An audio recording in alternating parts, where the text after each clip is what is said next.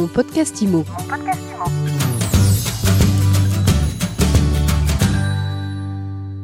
Comment se porte le marché de l'immobilier Eh bien, on en parle tout de suite dans ce nouvel épisode de mon podcast IMO avec Jean-Marc Torolion, président de l'AFNAIM. Jean-Marc, bonjour. Bonjour Ariane. Jean-Marc, vous venez de publier les chiffres du marché immobilier au premier semestre.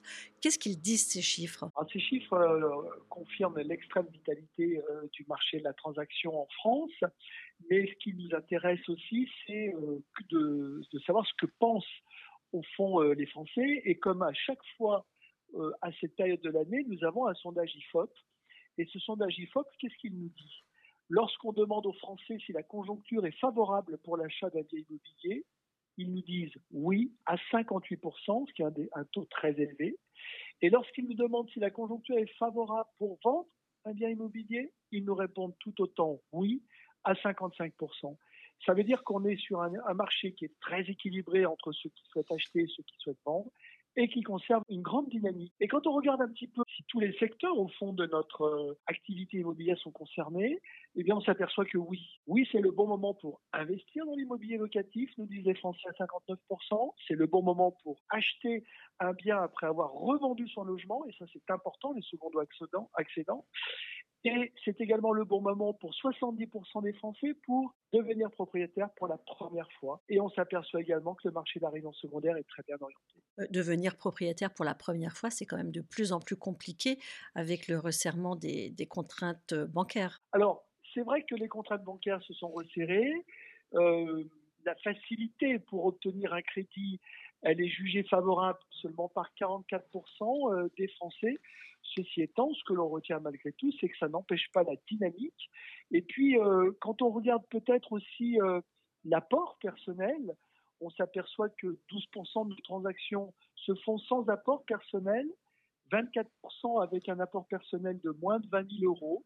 Et puis évidemment, nous avons euh, près de 45% des Français pour qui l'apport personnel va entre 20 000 et 200 000 euros et une certaine partie à plus de 200 000 euros. Au niveau des prix, qu'est-ce qu'ils disent les Français? Comment ils voient la suite? Vous, le- vous les avez interrogés là-dessus?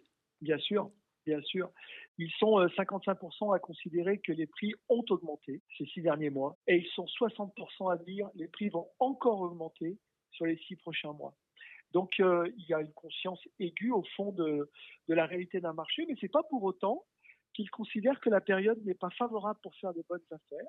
Ils sont 55% à nous dire c'est encore un bon moment pour faire des bonnes affaires. Il est vrai que quand finalement vous achetez avec un marché qui est orienté à la hausse, vous avez le sentiment de vous positionner toujours au bon moment par rapport à ce phénomène-là. Il y a autre chose qui est intéressant, c'est que dans l'allocation des actifs, l'épargne ne ramène plus rien, les actions c'est volatile et c'est risqué, et en fait le seul placement qu'on le fasse à titre d'habitation principale ou d'investissement qui est peu volatile et qui est peu risqué en réalité, c'est l'immobilier qui apparaît du coup, même en termes de rentabilité, même si la rentabilité est plus faible, euh, comme étant un excellent euh, vecteur euh, de placement. Alors revenons-en au prix. Qu'est-ce que vous avez constaté concrètement ben, depuis qu'on est déconfiné? Alors, il y a un phénomène qui est extrêmement intéressant, c'est où se situent les, les plus fortes hausses de prix. Euh, Au-delà des 10 premières villes de France, si on prend les 11 à la 50e ville de France, la hausse cette année, sur un an, a été de 7,2%. Elle a été deux fois supérieure à la hausse moyenne des 10 premières villes de France. Et pour la première fois depuis 10 ans, nous avons une hausse des prix en zone rurale, dans les 28 000 communes rurales, de plus de 2,4%. Ça veut dire quoi? Ça veut dire que le marché s'exprime et que la demande s'exprime aussi fortement, et peut-être plus fortement, dans nos villes moyennes et en zone rurale. Et ça, c'est corroboré par un autre chiffre. On a analysé les offres de vente. Eh bien, euh, Ariane, où avons-nous constaté la plus forte baisse des annonces de vente en six mois? En zone rurale, moins 34%, et dans les, euh, les petites villes de France. Donc c'est bien là que se situe aujourd'hui peut-être le rééquilibrage de la demande des Français, indépendamment du fait que France entière, nous constatons une hausse des prix sur un an de 5,1%. Mais ce qui est intéressant de constater, c'est que pour la première fois, ce sont les maisons qui augmentent plus que les appartements, 5,2% pour les maisons. On était à 2,6% en 2020 et à 1,4% en 2019.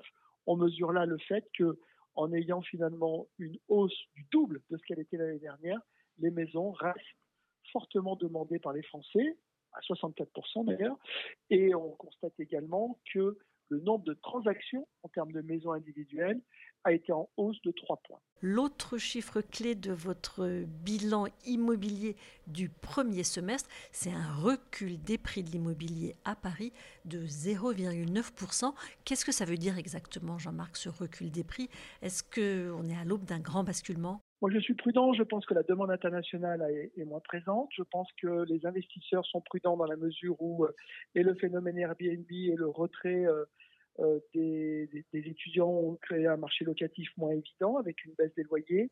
Et donc, on a, on a sans doute une forme de prudence par rapport et de sélectivité par rapport à ceux qui s'expriment sur ce marché et des, biens qui sont un tout petit peu moins bien placés, qui sont de moins bonne qualité, euh, sont en train de moins performer en termes de prix, voire de baisser, et ça se ressent sur le marché. Est-ce que cela va durer? euh, C'est difficile, euh, à mon sens, que de prédire une chute des prix à Paris. Moi, je n'y crois pas.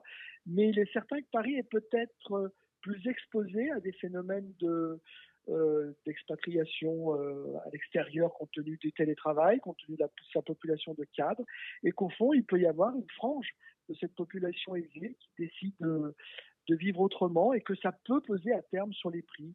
Mais si la demande internationale reprend, ce que je crois, si euh, l'activité se remet en place normalement, Paris, qui reste malgré tout cher, mais qui n'est pas la plus chère capitale européenne, euh, devrait reprendre des couleurs. Est-ce qu'il y a d'autres métropoles où vous enregistrez un recul des prix?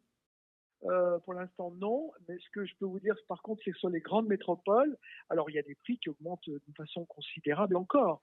On peut citer euh, Rennes avec plus 5,5%, Rouen plus 5,4%, Orléans plus 5,5%, mais Toulouse qui avait beaucoup augmenté reste à 1%.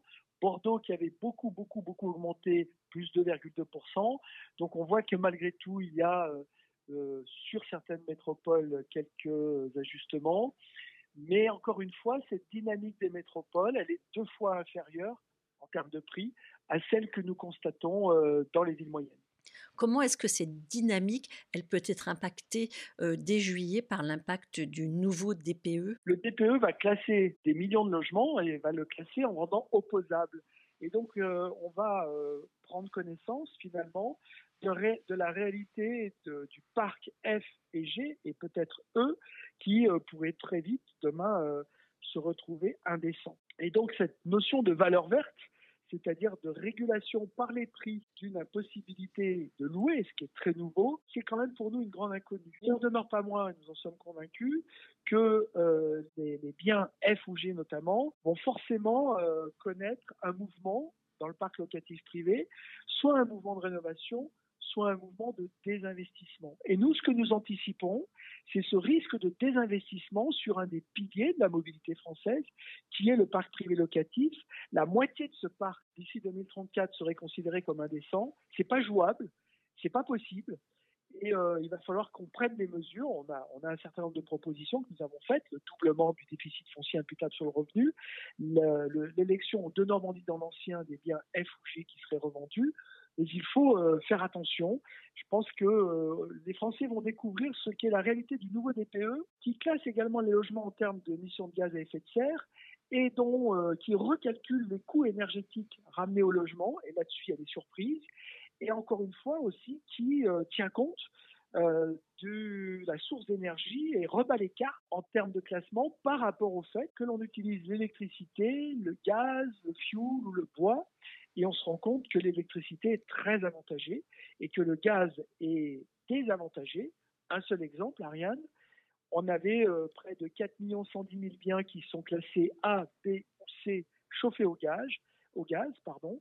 Ils, seront, euh, ils seront 1 million de moins à être très bien classés à l'issue du nouveau DPE. En fait, il va y avoir une, compréhension et une intégration par les acquéreurs ou les vendeurs d'ailleurs, et les vendeurs grâce aux professionnels hein, qui, vont être, qui vont jouer pleinement leur rôle de ces nouveaux enjeux et des coûts qui y sont associés. Jean-Marc, qu'est-ce que vous attendez aujourd'hui des politiques au niveau réglementaire? Alors, ce que j'attends, c'est des réglementations simples et compréhensibles et nous avons euh, fait des demandes de simplification. Et puis ce que j'attends également, c'est un accompagnement et enfin euh, faire attention de ne pas engendrer euh, un phénomène inflationniste sur les travaux par des obligations mal calibrées en termes de date. Donc, nous souhaitons que les biens qui sont, eux, ne soient pas rendus indécents avant 2040 nous attendons, comme je l'ai dit, un accompagnement fiscal fort des bailleurs avec le doublement euh, du déficit imputable sur le revenu qui n'a pas été touché depuis, 2000, euh, depuis 1995, l'extension du Normandie, du Normandie dans l'ancien. Nous attendons également que, euh, compte tenu que les logements énergivores seront considérés comme indécents et que le permis de louer se voit étendu son objet à l'indécence, que les professionnels soient exemptés du permis de louer et de la déclaration préalable de mise en location, ce qui, est, ce qui a été admis par le Sénat, hein, ce qui a été retenu par le Sénat. Nous attendons une simplification du diagnostic technique global dans nos copropriétés. Nous attendons le fait que nous puissions pouvoir délivrer congé aux locataires lors de rénovations énergétiques importantes, car la rénovation en milieu occupé dans certains cas, elle est totalement impossible. Et nous attendons un accompagnement euh, avec ma prime rénov au-delà de 2022. Et pour finir sur l'accompagnement, qu'est-ce que vous dites, vous, quel conseil vous donnez aujourd'hui à un acquéreur qui se pose des questions pour rentrer sur le marché, à un vendeur euh, qui se dit qu'est-ce que je dois faire, et puis euh, quel conseil vous donnez aux professionnels de l'immobilier pour aborder au mieux l'été et préparer la rentrée? Le conseil que je donne aux professionnels de l'immobilier, c'est de se former très rapidement sur les enjeux de la nouvelle loi énergétique. À la Fédération nationale de l'immobilier, nous avons des formations. Pourquoi se former? Parce qu'ils vont devoir répondre à des questions et il va falloir qu'ils ne se trompent pas. Il va falloir qu'avec les diagnostiqueurs, ils aient la bonne analyse des enjeux de rénovation. Euh, je donne un exemple aujourd'hui. Vous êtes administrateur de biens et vous louez une maison au fioul, qui est chauffée au fioul. Vous devez changer la chaudière parce qu'elle tombe en panne. Quel conseil vous donnez à votre euh, mandataire? Est-ce que, euh, à votre mandant, pardon, est-ce que vous lui conseillez de remettre une chaudière fuel ou vous lui conseillez une pompe à chaleur? Euh, alors que les chaudières fuel seront interdites d'ici peu. Et donc, c'est des enjeux comme ça sur lesquels il ne faut pas se tromper. Et donc, euh, ce que je conseille aux vendeurs et aux acquéreurs, c'est de s'appuyer sur des professionnels. Ce que je conseille aux acquéreurs, c'est d'anticiper la nouvelle législation dans leur approche et d'avoir déjà le financement des travaux nécessaires et dans ces conditions de faire naturellement les négociations qui vont avec.